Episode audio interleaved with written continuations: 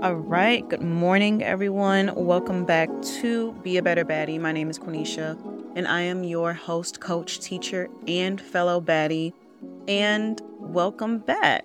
So last week was Thanksgiving. I hope you all had a great Thanksgiving, whether you were spending it with family, extended family, any other family, significant others, friends, pets, whoever.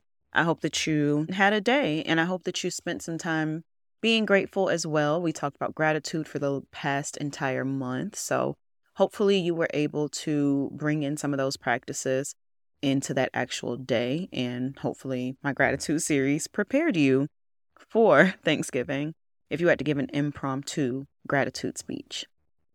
So we are now moving into the month of December. I've already started acting on some of my goals that I have for next year, like the baddie circle starting in early December. So I'm excited to really challenge myself and put myself out there in a sense and actually start doing what I want to do. So, yay.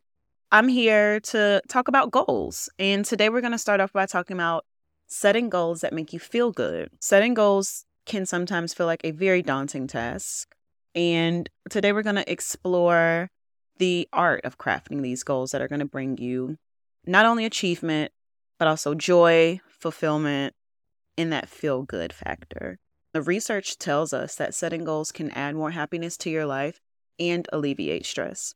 Furthermore, when you actually complete these goals that you set, it can provide you with a better sense of direction for your life, help build your confidence, and help see yourself in a new light, aka help you be a better baddie, okay? That's what it's all about.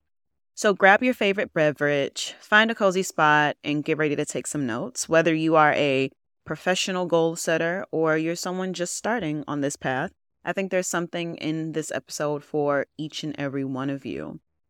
By the end of this episode, hopefully you'll be armed with some practical tips and a renewed sense of enthusiasm to help you set these goals that not only align with your values, but also help you feel amazing just in time for 2024. Alrighty, let's jump into it.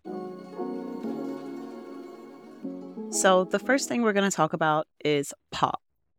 Not Tupac, PAC. I created this acronym about a year ago, and I still stand beside it, PAC.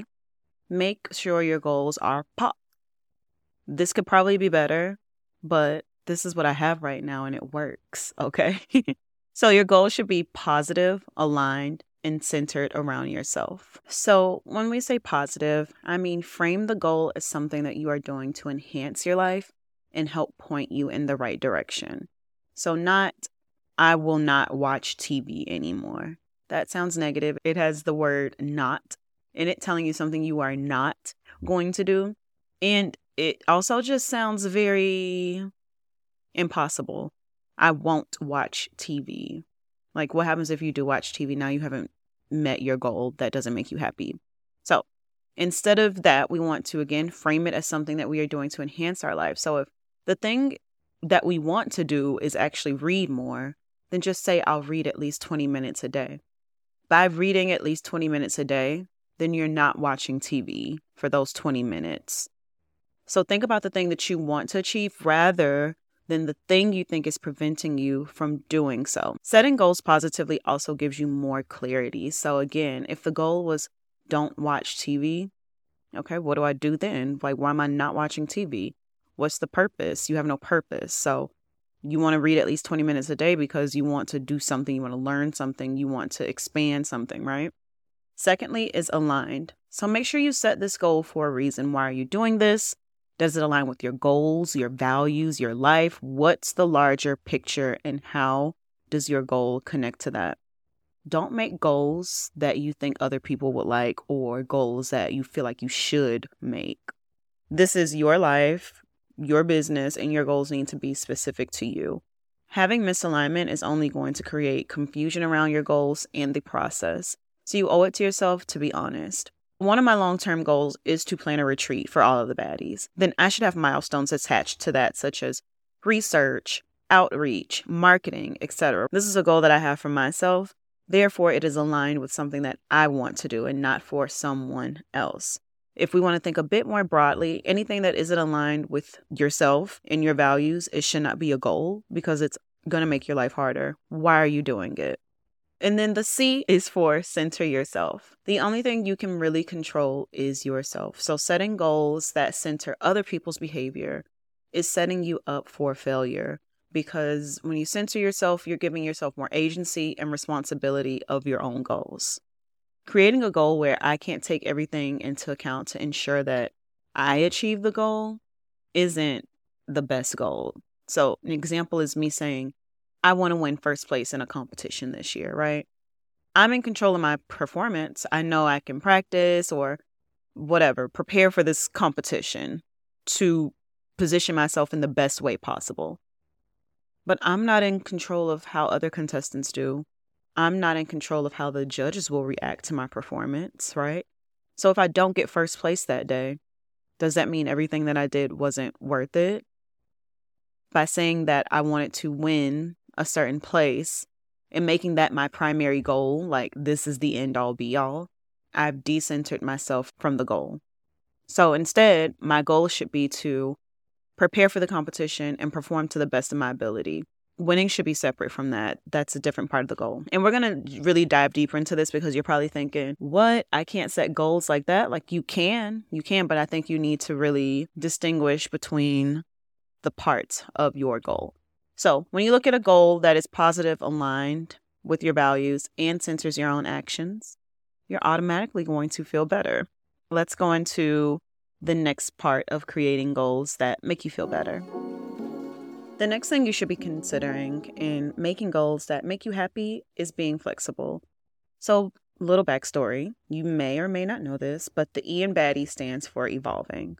I say that because I'm here to retract a belief that I held for so long, and that is that specific, measurable, achievement, relevant, and timely goals, aka SMART goals, is the best and the only way you should be setting goals. Relying on these types of goals and metrics really limit your growth and your ability to see the progress. So an example of a SMART goal, I will increase my protein and vegetable intake and limit myself to 1 treat per day in order to lose 4 pounds each month for 4 months and lose a total of 16 pounds.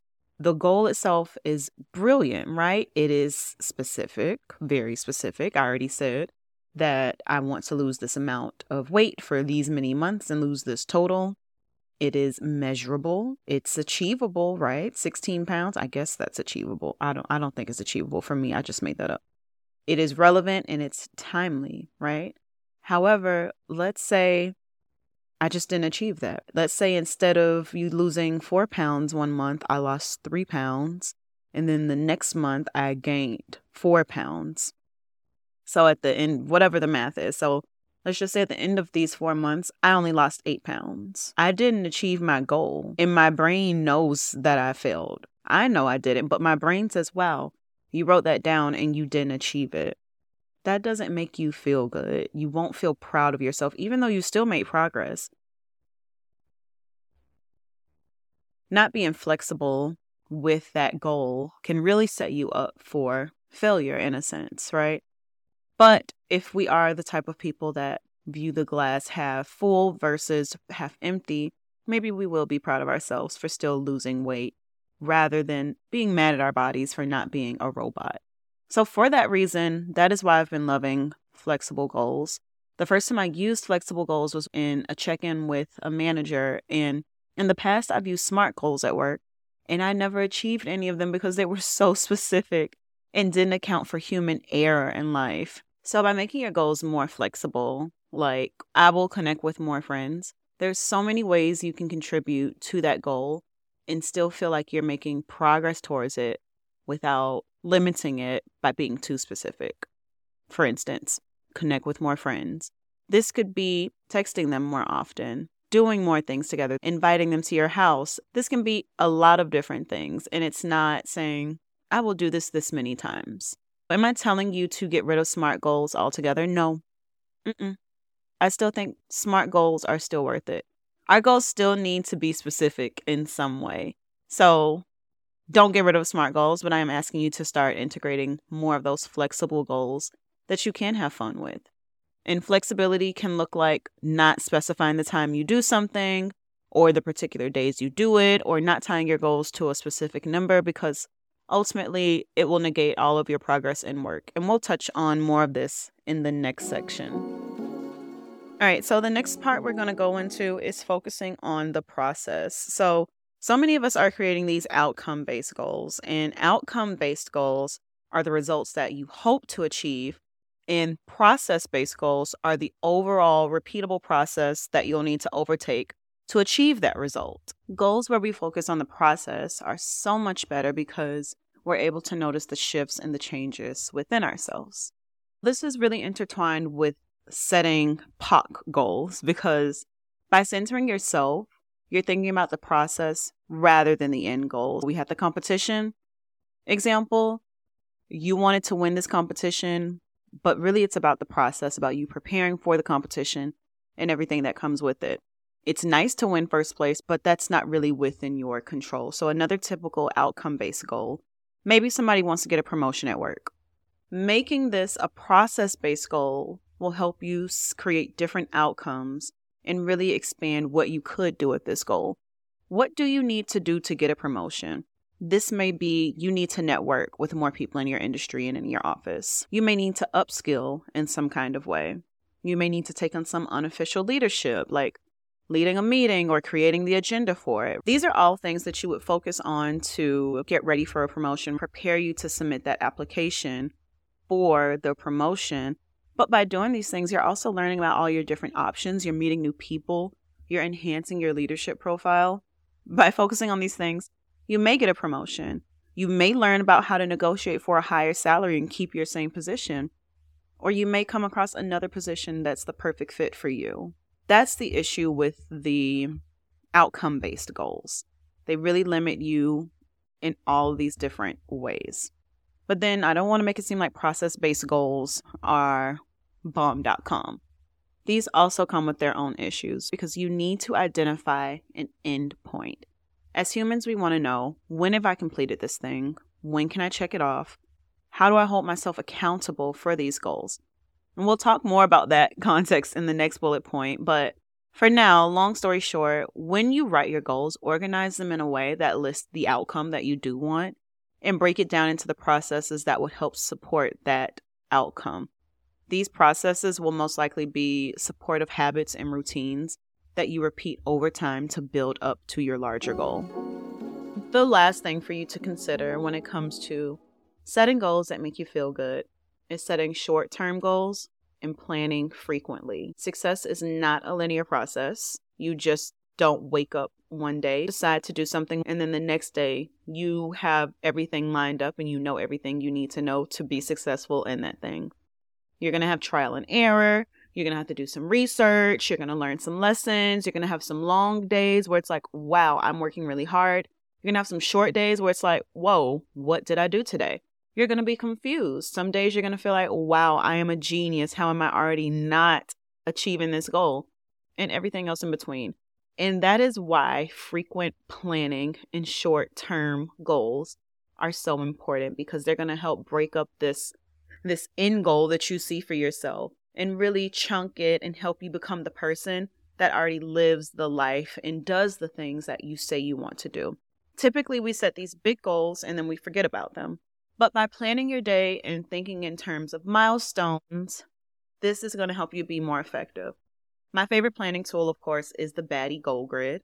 And I love the Baddie Gold Grid because, one, it looks nice. Two, our dopamine levels tend to increase whenever we set goals, big or small, and we accomplish them. And then crossing things off your to-do list triggers this dopamine release. It encourages us to keep going and keep making progress towards our desired outcome. So the more things you accomplish and the more progress you make, the happier you are. When you're doing the Baddie Gold Grid, that happens naturally. If you aren't familiar with the Baddie Gold Grid or you want a refresher on it, take a notebook or get a sheet of paper. And then on the top half of the paper, you're going to create 4 boxes by drawing a vertical line and a horizontal line. From there, you'll label each box with 4 life categories. Mine are podcast/social media, health and fitness, personal, and work. I also recommend that you list them in order of importance. So I just said mine in order of importance. My number one focus is my podcast, getting this going, everything that comes along with it. Number 2 is my health and my fitness. Number 3 is my personal development and personal goals. And then last is work. Personalize yours with whatever categories are most important to you. I imagine if you had kids, they'd be a box on their own because they are a lot. Next, you're going to list 2 to 3 action items that you need to achieve that day in that particular box. Not every day needs a new action. Not every day needs to be a heavy lifting for each box either. So for my health and fitness box, that's pretty consistent because these are just habits that I have. I need to fast until a certain time. I need to do a walk, and I need to probably work out that day. It's pretty consistent. Nothing's really outlandish. I'm probably going to remove that box because right now that's more of a passive goal, already a habit. Now, these daily tasks don't need to be big, but they should be connected to your larger goal. So throughout the day, as you progress on your tasks, cross them off, get that dopamine. And at the end of the day, at the bottom space, you have some space, right? You only used half of your page for your to-do list. I like to do a little journal reflection. And I like this because it can play up to my analytical side and also my reflective side. All right, I am going to stop here because I've given you a huge chunk of information and I want you to digest it all. So to sum it up, I want you to set goals that make you feel good. I want you to feel good in the planning process, the implementation process, all the way to the end. And the way you do this is to 1, make sure that your goal is PAC. Make sure it's positive, aligned, and centered around your actions. Incorporate flexible goals. Think about the process. And finally, plan frequently and create short-term goals. Most importantly, if I haven't explicitly stated this, I think I have. Make sure that you have diverse goals. SMART goals, long-term goals, short-term, flexible, vague, everything in between. There is no right or wrong way to set goals. The only wrong way to do it is to not have any goals. There's this quote by Albert Einstein, and he said, if you want to live a happy life, tie it to a goal, not people or things. So again, if you have a goal, you're doing the right thing. The type of goal, I just want you to be diverse as possible and keep working towards that goal. All right, I will end it there today. Your homework for this podcast is to start thinking about your goals for 2024. And I will see you guys next week where we will continue talking about how to smash your goals in 2024. And until then, I hope you have a positively productive, self-loving day. Make sure you are following me on social media because throughout the week, I post content to supplement the podcast. So if you are not following Be A Better Baddie, then you are missing out on all of that content. I will see you all next week. Bye.